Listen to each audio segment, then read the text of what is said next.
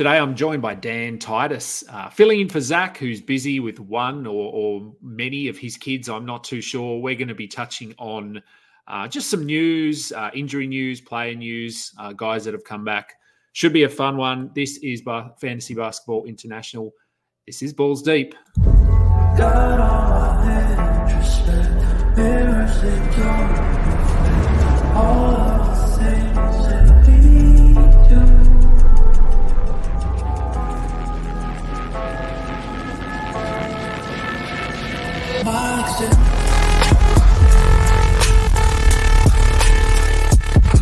Welcome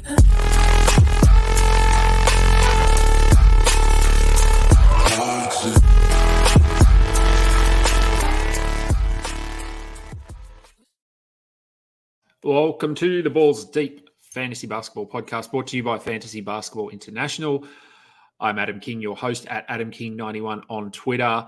Joining me usually is Zach, but today let's bring in Dan Titus. Uh, very short notice. Dan, thanks for squeezing me in. I just didn't want to have to make people listen to just me for 45 minutes. So uh, always good to have you on the show. Um, how have you been?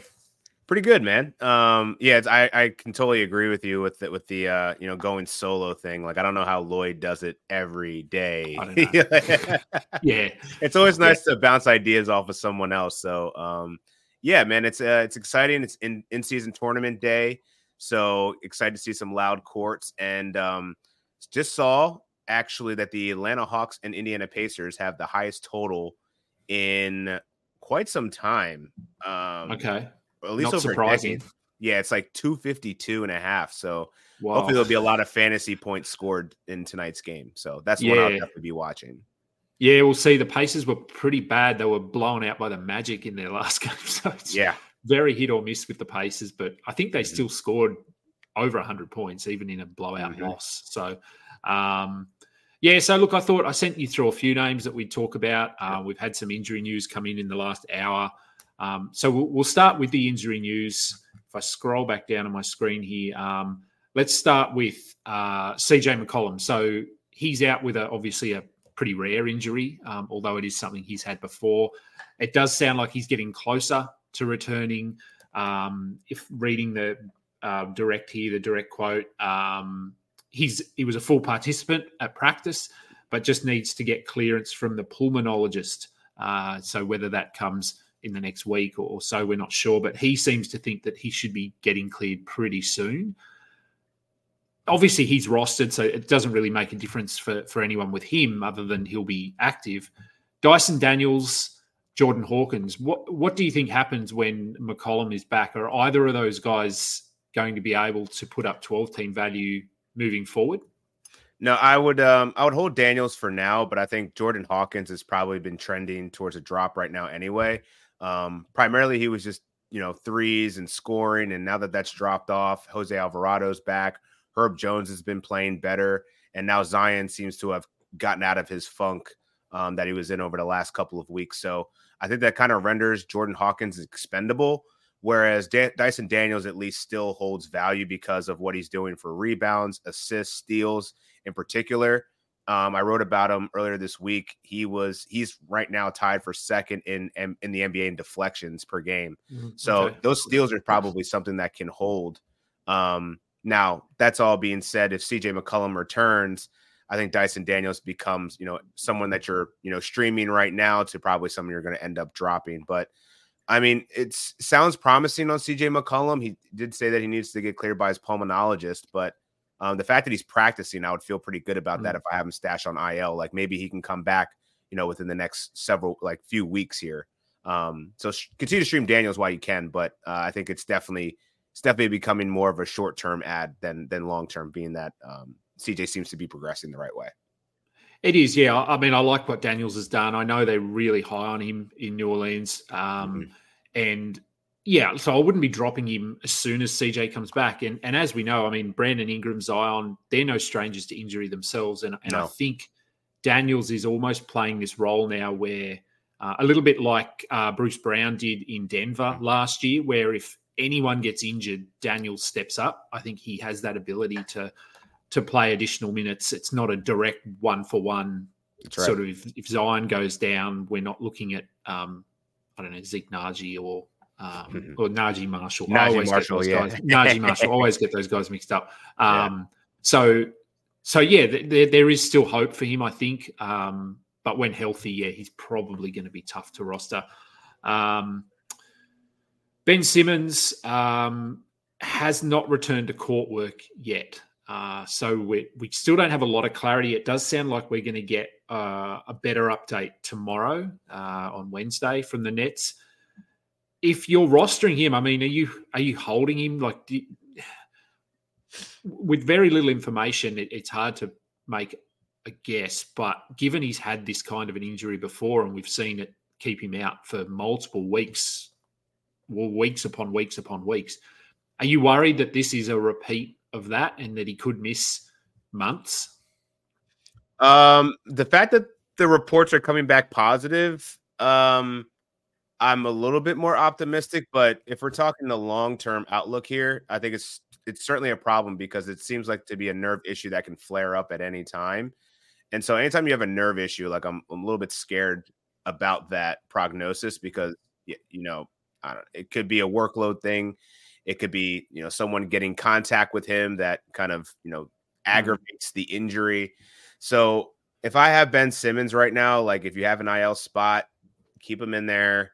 He was playing well before the injury. The Brooklyn Nets definitely need him back. Um, they haven't been healthy all season between Nick Claxton's injury early on and Spencer Dinwiddie missing a little bit of time, and now you know Simmons. So uh, they definitely need him back. Um, I would just be cautious about when he returns to play if he has a couple of games, I'd probably look to sell immediately because that's not something that I want to deal with throughout the season. If this happens to pop up again in a month and a half, you know, you're going to be having to deal with a pretty frustrating situation. Yeah. So, yeah, I think that I, I was I was definitely advertising selling him before the injury, but now this is kind of the this is kind of the world you live in with Ben Simmons, man. It's yeah. going to be trips to the IL uh, for no no disclosed amount of weeks here and there throughout the season.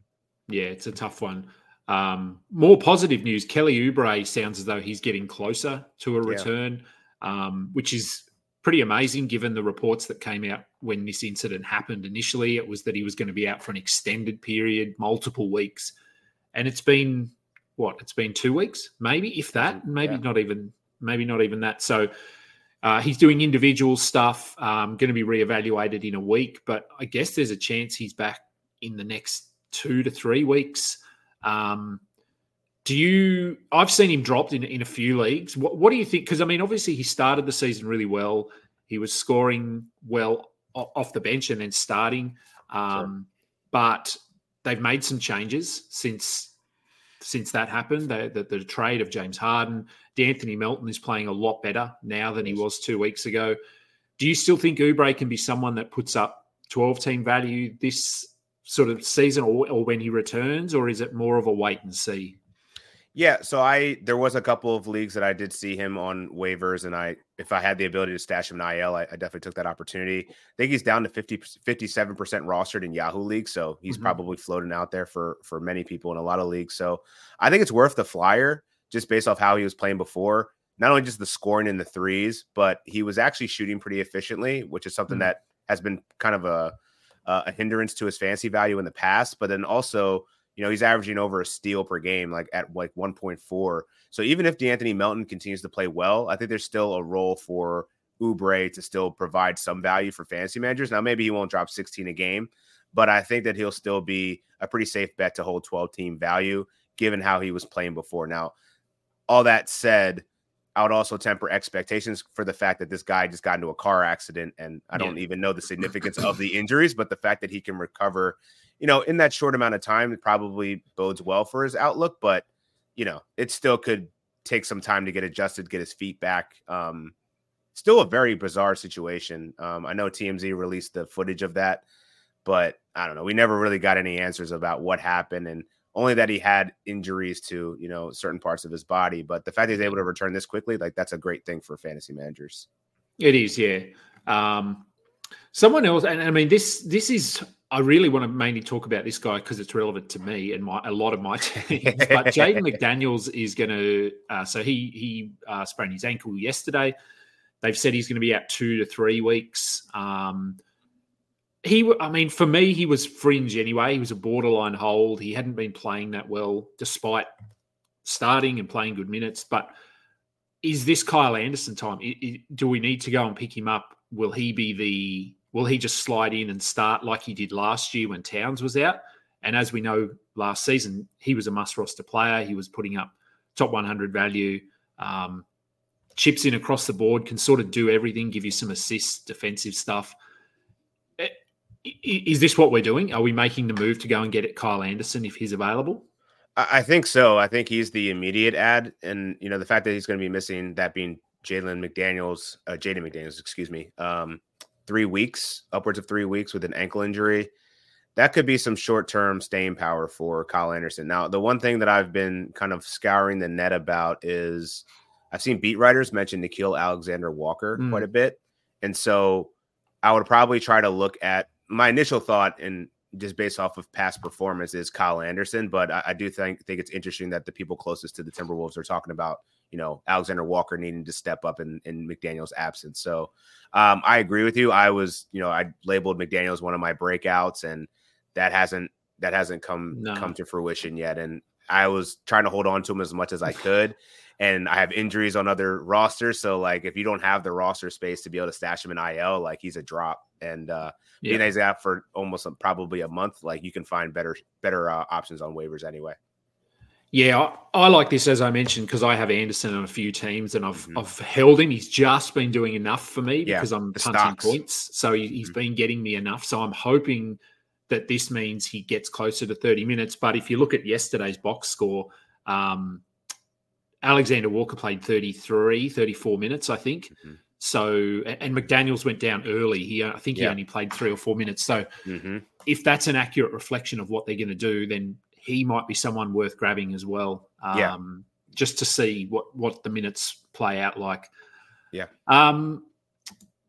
So a couple of guys that I sent through, I think just sort of relevant relevant names people are talking about. I'm just going to start with Miles Bridges because he's basically since I spoke to Zach last week, Bridges came back sort of two days later, mm-hmm. um, came off the bench, played really well, started yesterday, uh, play his minutes. I mean, he's well, well over 30 minutes per game. Um, there was the overtime, which helped that. But I think, I mean, off off court stuff, we, have discussed that. We don't need to go into that. This is fantasy. Um, I've got him on two teams, and, and I've been pretty happy with with what he's been doing. Based on, I think the the discussion we were having was what's his role going to look like? Is it going to be 24 minutes off the bench? Is it going to be 35 minutes starting? Rozier still has to come back, so we're not sure what that's going to look like. Whether Brandon Miller drops back to the bench. Have you any clarity here for you on what Bridges' role might look like for the remainder of the season and, and where we think that might uh, put him in terms of fantasy value. Yeah, I think Steve Clifford's still tinkering with the lineups. PJ Washington came off the bench yesterday, um, and Brandon Miller started, so I thought that that was kind of interesting. Um, but I feel like if you have Miles Bridges, you got to feel pretty good about it. I mean, he's coming off a 14 point, 15 rebound effort. He's getting uh, at least he's I think he's averaging four assists over the first three games that he's playing. Um, and he's getting stocks too. He's getting 1.3 steals. So like I think Bridges is doing everything you wanted in a, in a bit more. I was probably lower on him than most, just probably because I was, you know, probably having more more bias towards him being a shit bloke than anything. Yeah.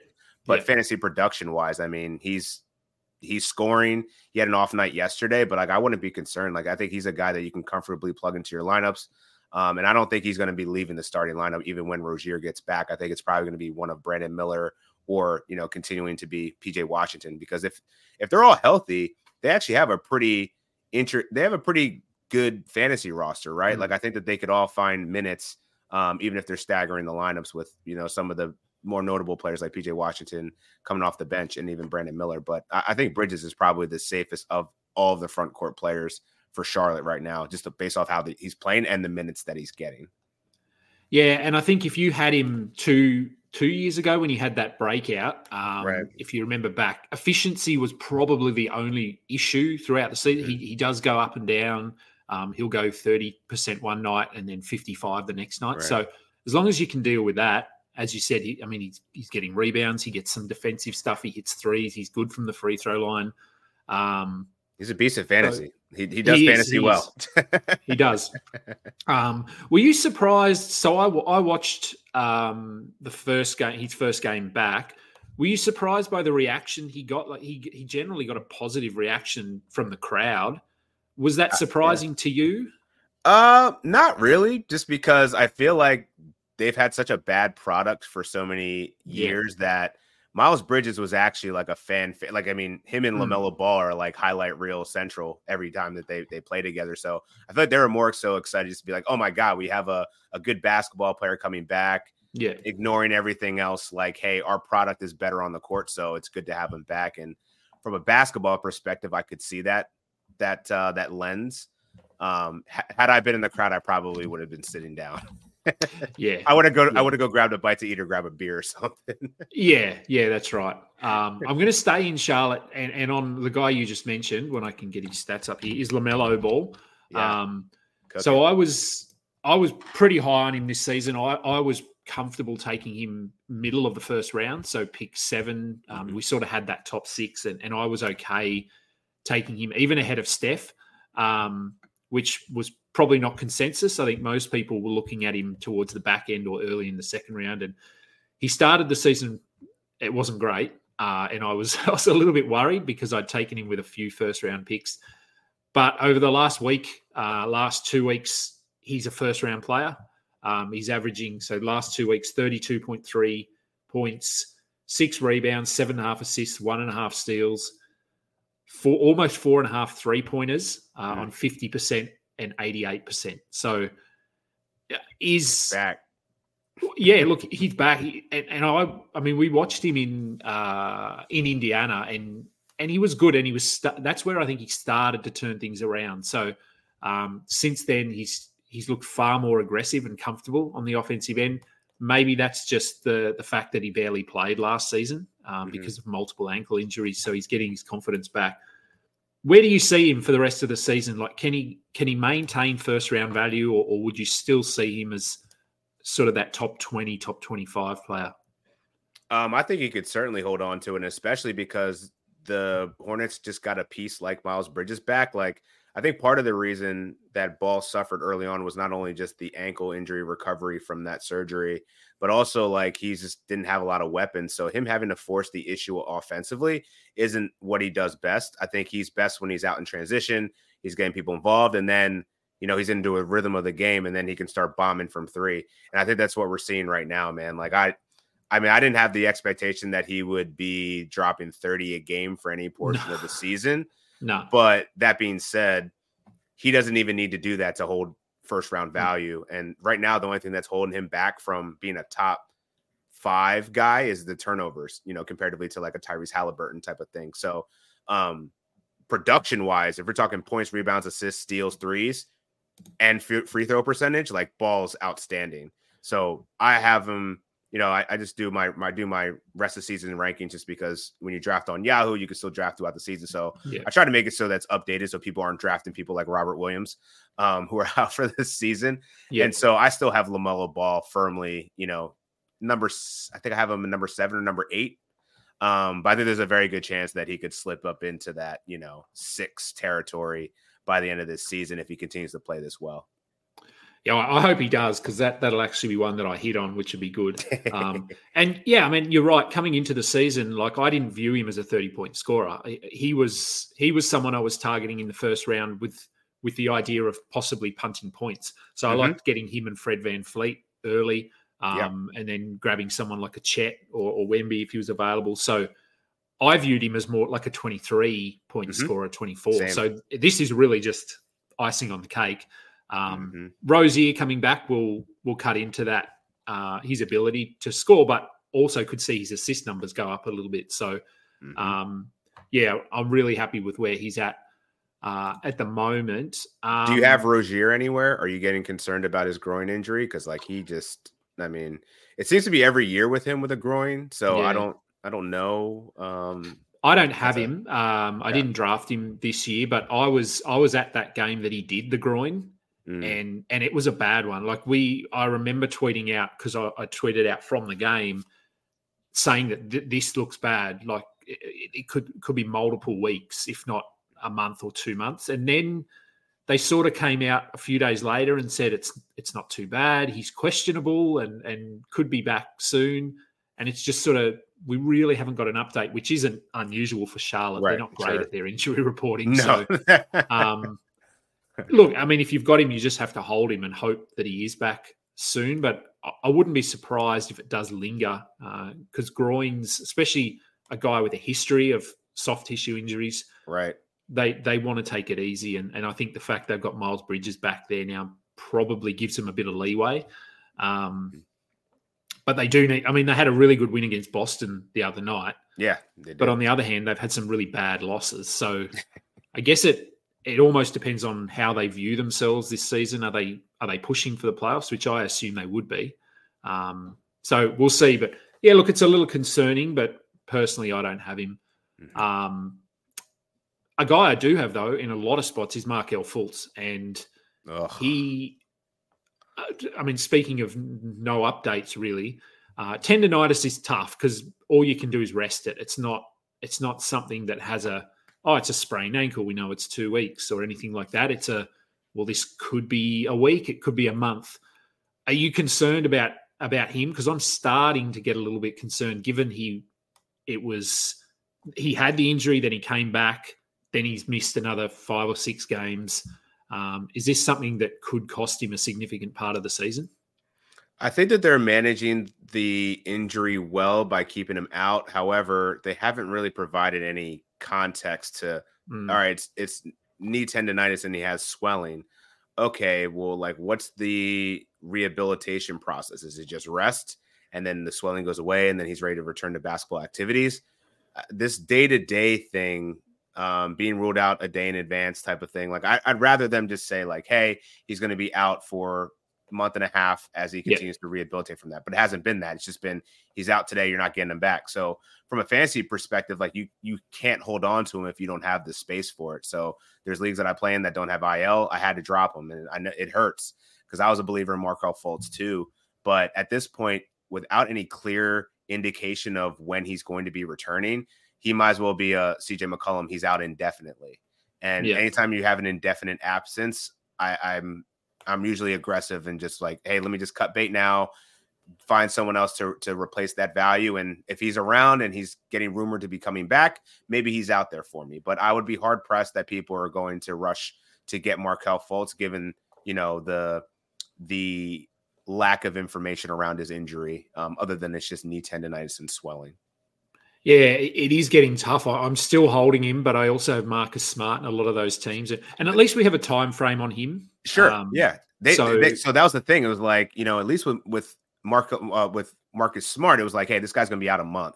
He yep. immediately went went to injured, whereas like Fultz has been was day to day for a while, and then yeah. he, he came back, and yeah, it's it's just really tough. And like to your point to that, like I think one of my I have a few teams that are just really battling injuries, and even though I have you know three IL spots they're all occupied right now. Yeah, yeah. So like, I just got to move on. I got to move on. Yeah, I feel like there's been a lot of injuries to guards to begin yeah, the season. Um, that that mm-hmm. might just be because I have a lot of teams that are guard heavy, um, so Same. I'm noticing it a bit more. But we have similar um, problems.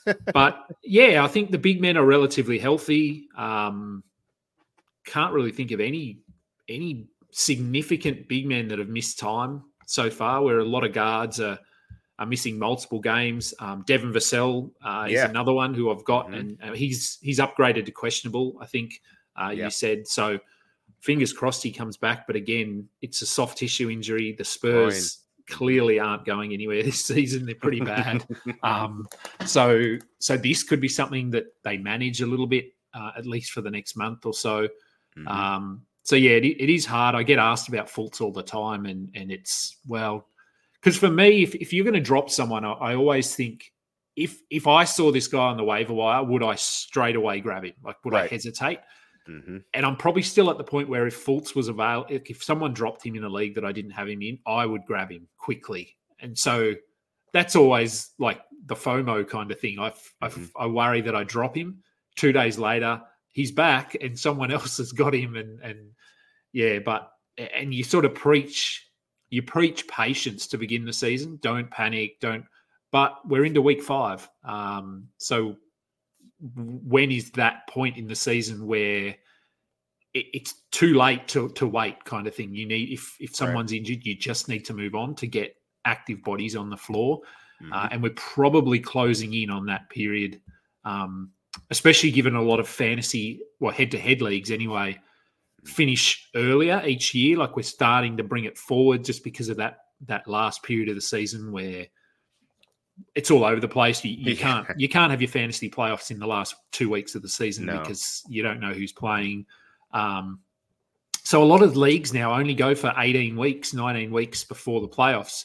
So we're almost a third of the way through the season. So mm-hmm. if you're struggling, which I am in a couple of those leagues, um, I may have to make that that tough decision. But then you go and look at the waiver wire and go, well, there's just no one here that I want. right. Do I want to pick them up for like you know Grayson Allen right now yeah. just to like get through the week? Um, but yeah, I think the other element to like the exercising patience is like where did you get him in the draft? So like I feel like I was it gave me less heartburn dropping Markelle Fultz than uh who, who's a, been a panic drop. I feel like all everyone that's been like the the most talked about like should I drop him or not, or been those like Tre Jones, Tyus Jones, yeah, yeah, those ninth, tenth round guys. So like I'm not tripping if you if you get to the third of the season, you're like, all right, this isn't working out. I'm out. Um, it's the guys that are like Josh Giddey, where I'm like, all right, I paid like mm-hmm.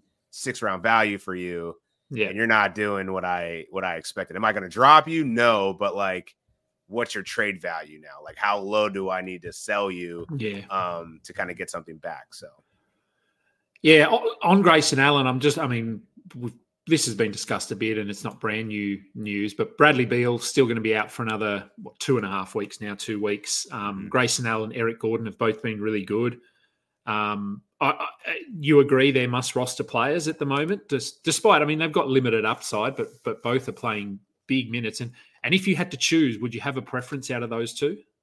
Yeah, uh, I was pro Eric Gordon early in the season. Now I'm more Grayson Allen, and uh, it's more so because I think Grayson Allen, um, for his skill set for fantasy, I think at this stage in their careers, it's a little bit different. Like I think Grayson Allen gets matched up better in terms of defense, so he can get more steals the threes. He's a better three point shooter than Eric Gordon is. Um, the assists is kind of hit or miss for both guys, uh, but I would lean to Grayson Allen to get more rebounds. Um, are they must rosters? No. If I was in a, tw- a 12 team league, I would probably get one of them. But like shallow leagues, I don't think you need to have mm. either one because I think it's really going to be the Kevin Durant and, you know, Devin Booker show for in terms of that usage to make up for Bradley Beal.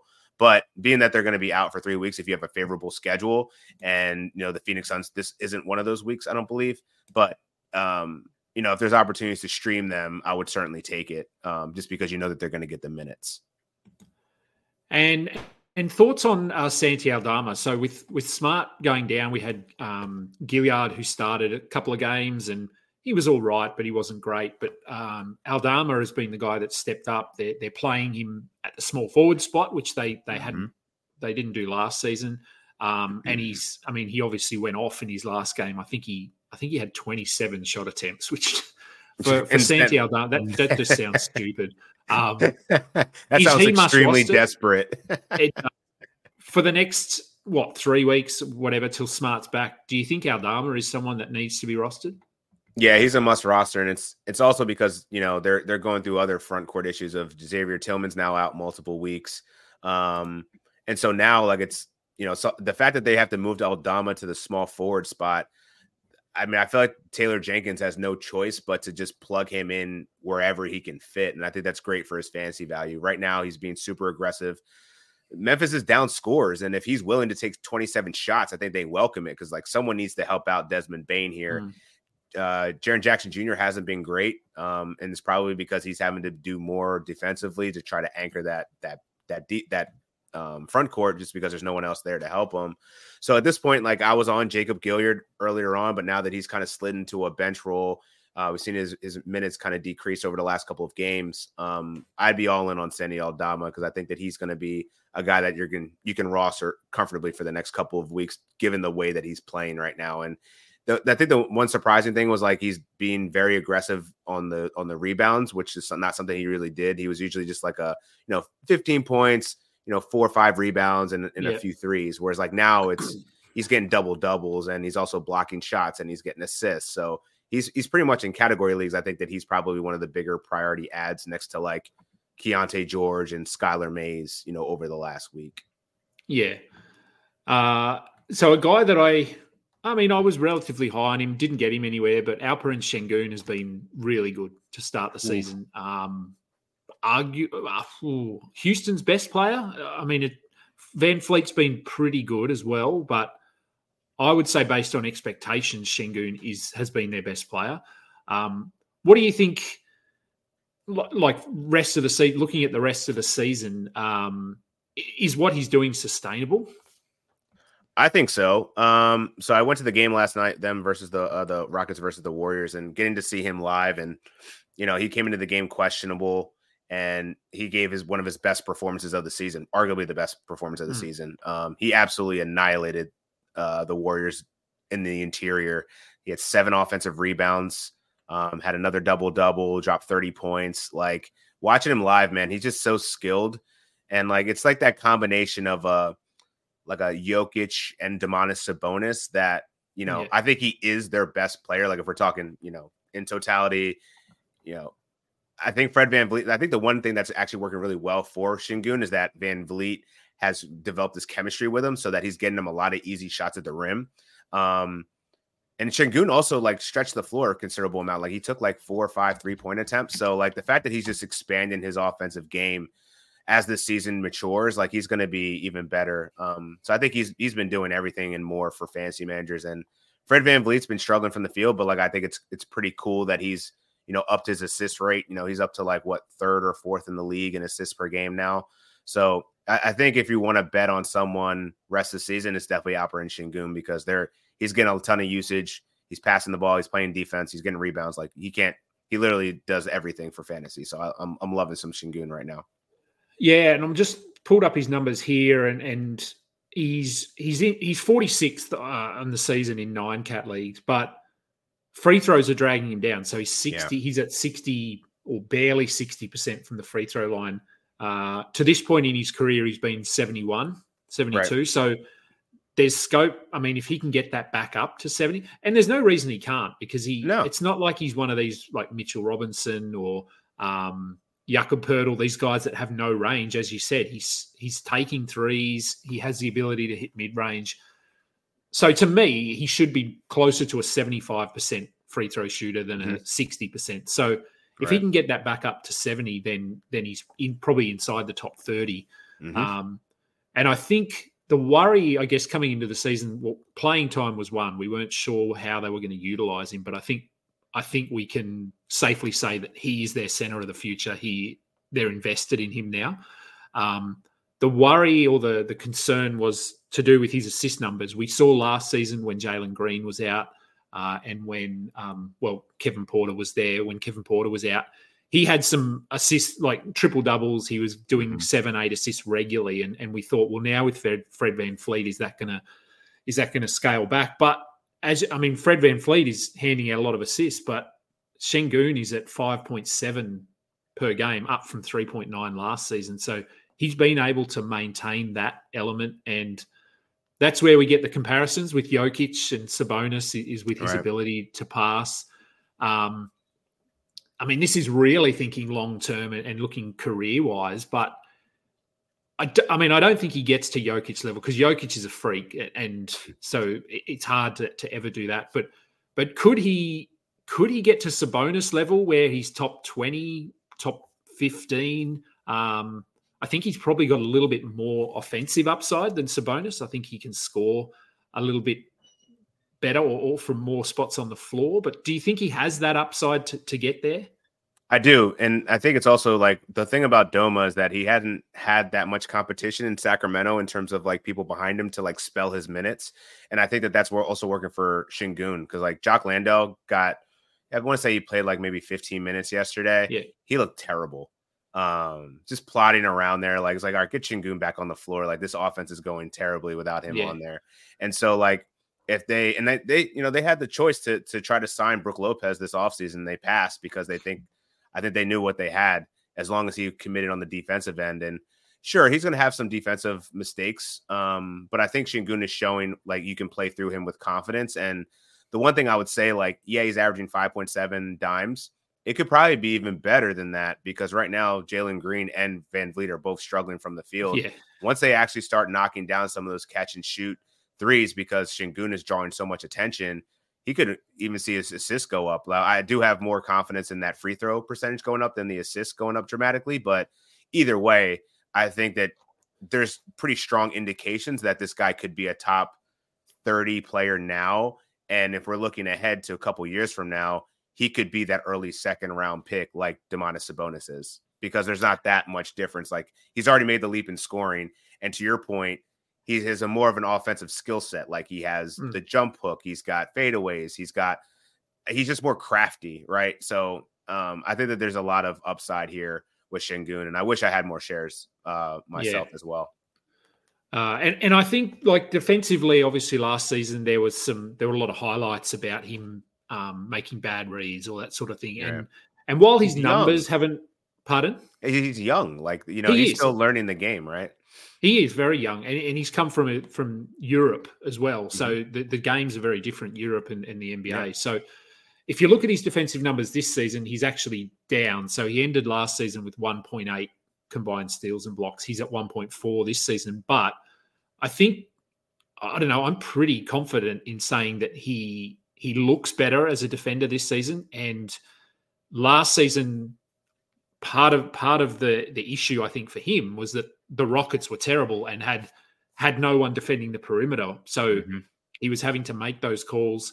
Whereas now they've got Dillon Brooks, Fred VanVleet, um, Tari Eason's getting healthy. Mm-hmm. Um, Jabari Smith is, is a year older and getting better. So I think having those better defensive players around him means that he doesn't have to make those calls on defense. And, and it does mean that his numbers are down slightly, but – he's not going to be dragged off the court. I mean, they had a bad no. coach last year as well, right.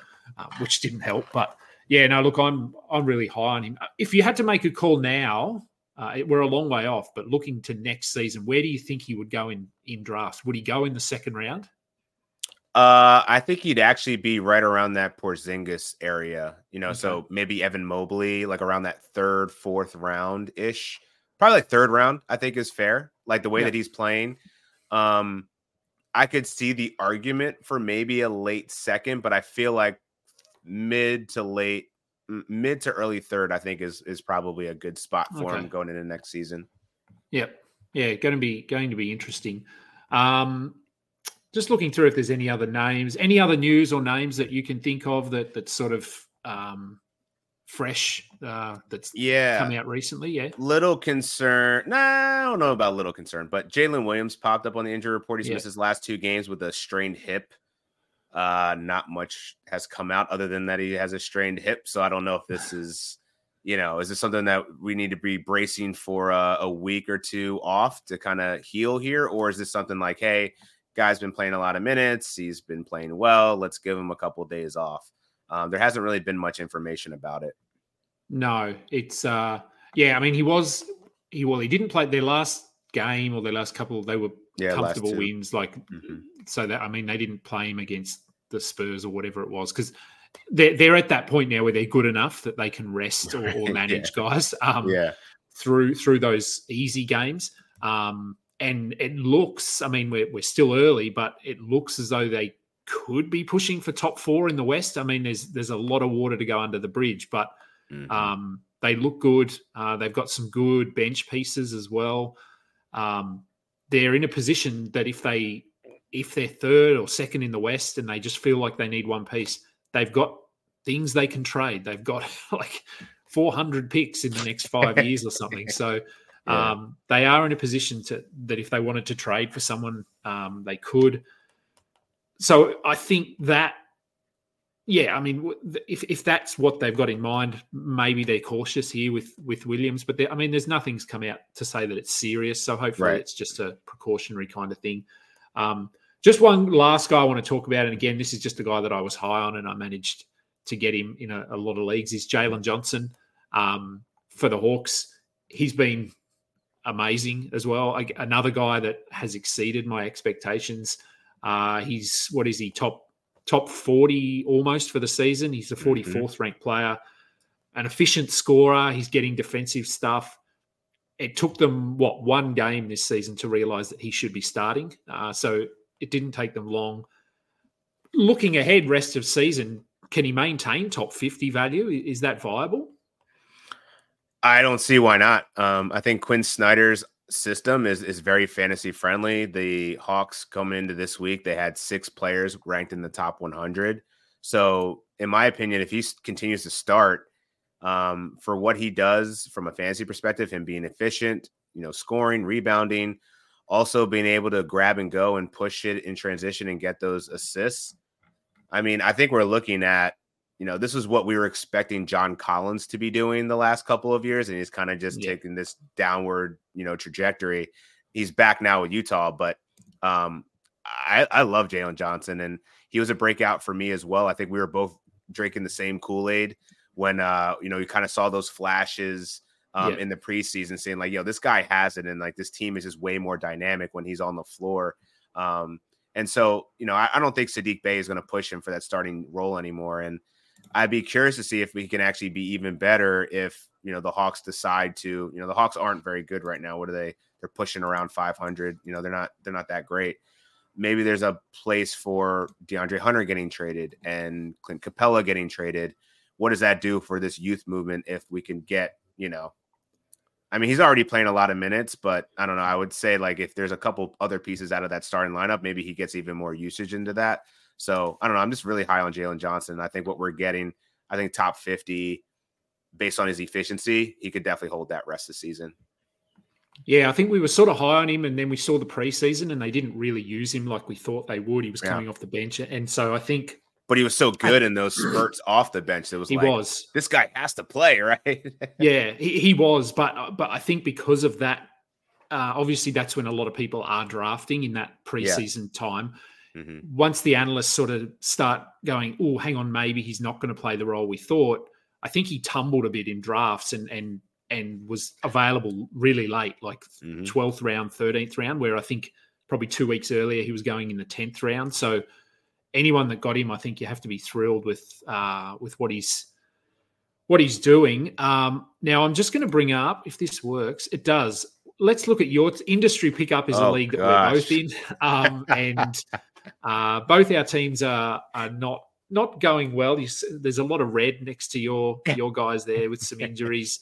Um, I just thought I'd. I mean, we, I think we're going to be doing trying to do a weekly show covering this league so that Very people cool. can follow along. And and for anyone that doesn't know, just quickly, this was a league that was put up pretty late um, with uh, a whole heap of, of analysts. Um, Fantasy Basketball International uh, did this with Josh, uh, Josh Lloyd, and Alex Rikleen was involved as well. Um, and basically, we want to turn this into uh, the go-to, I suppose, for listeners and readers um, who want to follow along with an elite league. And we've got a website, uh, industrypickup.com, where you can have a look at all the moves and the standings. And there's write-ups. Uh, and as I said, I think Mitch Casey and I are going to be doing a weekly show uh, talking about our teams in the league. Just having a look at your team here. Um, I guess any like over overarching comments on on what your strategy was this season and, and how it's playing out and how injuries might have uh, affected you so far?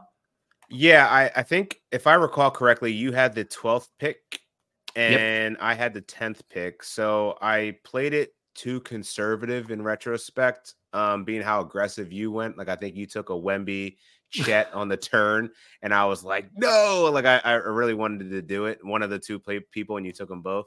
So, um, you know, having to draft Kevin Durant first overall, I, I wasn't thrilled about it. Like I was like, all right, cool, high floor, but like not crazy upside. And I didn't know Bradley Beal was going to be out this long, so it's actually worked out pretty well. The problem is, is that you know I've had to deal with injuries to, um, uh, primarily Jalen Duren and I didn't really have much depth behind him in terms of rebounding and blocks. So once he went down, I had a really good first couple of weeks, and then once he went down, my team kind of went with him. Um, also, I don't have any point guards now. Like I've been trying to find them on waivers, and I there's just nothing out there. They're I know you you've me. been on the market for a guard too, and I'm like, I want to make a trade, but like everyone's just hoarding all these guards. And I had Tyler Herro in my point guard spot, which was great. Again, two weeks into the season, and then yeah. he he went down. So I'm just, I think I'm just hemorrhaging right now. And once I get my guys healthy, I think I'll be okay. I think I got a couple late round steals that I think uh, have worked out pretty well. And RJ Barrett, um, I, am probably going to try to sell him, but no one wants him, so I'll probably just have to eat that one. But I'll take the efficiency while I have it. Um, Evan Mobley is a guy that I expected to take, you know, that next leap. Hasn't really done it yet, um, but I feel like that's still a person that could come on as the season wears on. And I see Jaden McDaniels on that team. He's probably going to be a drop very soon, as we've talked about him at nauseum today. And then um, OG Anunoby was another guy that I thought, you know, could actually boost my steals, but he hasn't been great. He didn't take any offensive leap with Fred VanVleet being gone. It's really just been Scottie Barnes. So, yeah, all in all, I just think that this team, I just need to rename it the mid team because they're just middle of the pack, middle of the road, nothing exciting. I'll probably finish. I'm going to need some waiver wire help here. That's why I picked up and stashed Kelly Oubre. I, I need him to come back and actually be effective because otherwise, this team is not a playoff team. And I'm in a lot of leagues, so like I'm not totally butthurt by it, but like I care about this league, and for me to be, mm. you know, sitting in the bottom right now is is definitely eating at me a little bit. yeah, I guess the the only thing is like it's a very close league, so it's yeah. Uh, I think Josh is is sort of out front at the moment, um, mm-hmm.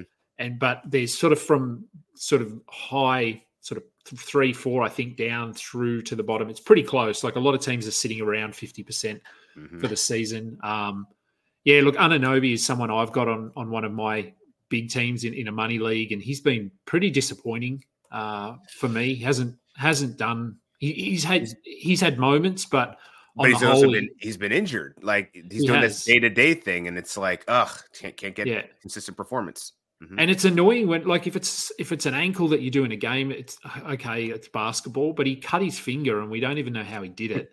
Um, which the fact that they won't say how he did it probably says, means says a lot, doing right? something stupid. Yeah.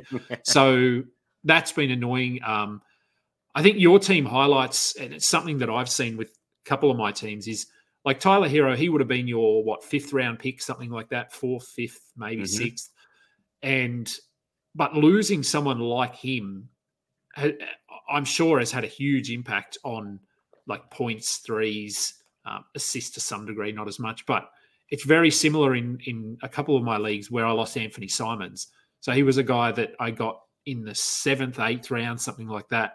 But losing him has had such a huge impact because you lose hundred points a week, and, mm-hmm. and, that's that's a lot. Like that, that, it, uh, it, it, all adds up. So um, Anthony Edwards uh, on your team. He, look, he's been pretty good, but hasn't really. He's not going to carry you to the playoffs right now the way that he's playing. Um, no. Um, and then, like, I think that I was expecting a little bit of a jump in assists um, and some more stocks. And I, I think the stocks from last year hasn't really returned yet. So, yeah, this is a team that I'm not. I'm not super excited about. Like, I'm going to have to make moves, and I hope that you know people are keen on wanting to trade. Uh, we have I don't think anyone's executed a trade yet in this league yet, but no, I'm, I'm probably going to be. I don't know. Maybe I would say we, maybe we can make a deal, but like you're, you're, searching for the same thing that I am. Yeah, I am. We, we both want the same thing. Um, so yeah, so here's my team. Um, not as much injury, like not well, not as many injuries. That's bad English. Not as many injuries, but the two that I've got uh, are just ruining me because Fultz and Smart are, are, just my assist and steals guys. And again, they're not first round players or second round players, but each of them can get five to six assists per game, which is 40 to 50 assists a week. Right.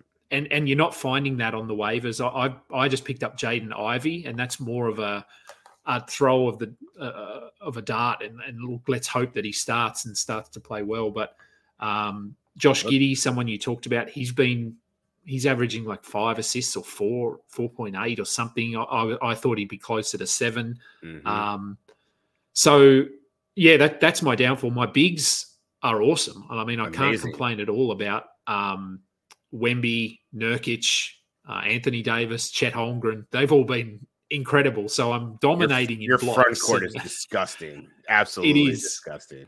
um, Field goal percentage has been a bit of an issue, uh, which I, I, was expecting, and, and I was then hoping that getting efficient guard like like Jrue Holiday, um, would help, but and Fultz, but he hasn't been playing, and Holiday's been sort of he's been a bit meh. Mm-hmm, mm-hmm. Um, so yeah, a little bit like you. Like I've got some guys that are playing really well, and others that that haven't lived up to to what I wanted. Um, so we'll, we'll see. I mean, I, I, am sitting sort of mid. I think I'm about I don't know eighth or something. Um, I do have Jalen Johnson in this team, which is nice. But when I'm hoping or relying on Kyle Lowry uh, and uh, and Jaden Ivey, Jaden Ivey to get me assists, I, am not I'm not sitting pretty. So I am trying to trade for a guard, and I do have lots of bigs that I can offer. Um, although it's a tough decision. Like I, I, go, yeah, okay, I want a guard. Who do I trade? Do I trade Anthony Davis or Chet Holmgren or Victor Wembanyama? Because it's hard to know. Davis could get injured. The Spurs could tank. I think Chet is probably the safest of those three in terms of rest of season health and and that sort of thing. But he's very unproven. So I am sort of going over in my head who do I trade here, and it's a tough decision. But no one even wants to trade at the moment, so it doesn't matter. Man, your team. I mean, you have such great problems to have. Like I, I think marketing's probably like my biggest asset. Where I, am looking at your team, I'm like, gee, like, hey, come, hey, who needs a big man? I got you. You need blocks, yeah. I have you. You need rebounds, cool. Um, yeah. and you have a Ausar Thompson who you haven't even talked about yet. Like your the, the defensive, like the stocks on your team are insane. Um, yeah, Yep. No, I'm good in those categories, and and that's why I thought people would look at my roster and go, "Hey, he has got a lot of bigs that that could help us, mm-hmm. um, and, and let's offer a guard." But hasn't hasn't come. B Dub has said he would like to maybe do a trade, so I've got to look at his roster, um, and I am possibly going to inquire about Sengun, but I, am waiting Ooh. for him to have a bad game because he'll get me six assists a game right. um, without me giving up rebounds and and uh, so that that's interesting. Maybe you move, you know, Anthony Davis for Doma or something like that, or yeah, Sengun yep. for uh Wembanyama. Uh, uh, well, actually, maybe that's what I'm thinking. Um, that's, that's I, actually I am... a pretty good floor raiser for you. I think Sengun will play more games. Yeah, you lose out on the blocks, but what you lose in blocks, you'll gain in probably a little bit better of efficiency outside of free throw percentage. But you have pretty yeah. good free throw shooters on your team, so I don't think you should have to worry about that too much. I do, and I've got pretty good shot blockers as well. Um, right. So Kyle Anderson will get you a block a game. mm Sar Thompson will get you a block. Nurkic will get you a block, and then I've got Anthony Davis and Chet Holmgren who who can get two, three, four, five blocks. So uh, yeah, I'm, I'm going to work on that today and, and see what he says. So uh, look, we're bang on time. I'm going to let you go to your whatever you've got coming up. Um, let people know where they can find you. I mean, we're, we're in full season mode now, so it's all pretty consistent. But you're obviously with Yahoo and doing the uh, the show with Rotoworld. Uh, but where can people find you, and what have you got coming up? Yeah, hit me up on Twitter at Dan Titus and uh, tune in to the Rotoworld basketball show every Wednesday.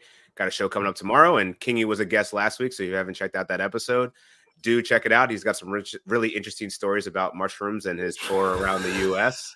Um, but otherwise, it was a great, great, great show. So definitely check that out. And uh, thanks for having me on, Kingy. And we'll do it again sometime, I'm sure. We will, we will, and we were both on the show with uh, with Maddie and Josh on the weekend doing yes. that the thing that that was fun. That was a bit different as well. So uh, go and check that over at the Insight Fantasy Sports. I think is their uh, YouTube page.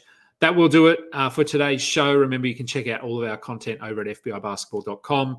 Uh, check us out on Spotify, you uh, Google Podcasts, Apple Podcasts. Give us a thumbs up and subscribe. That would be amazing. Until next time, check catch up. You just listened to another episode from the Fantasy Basketball International Podcast Network. Thanks for joining us. And for more information about joining our community, please check out our website at fbibasketball.com.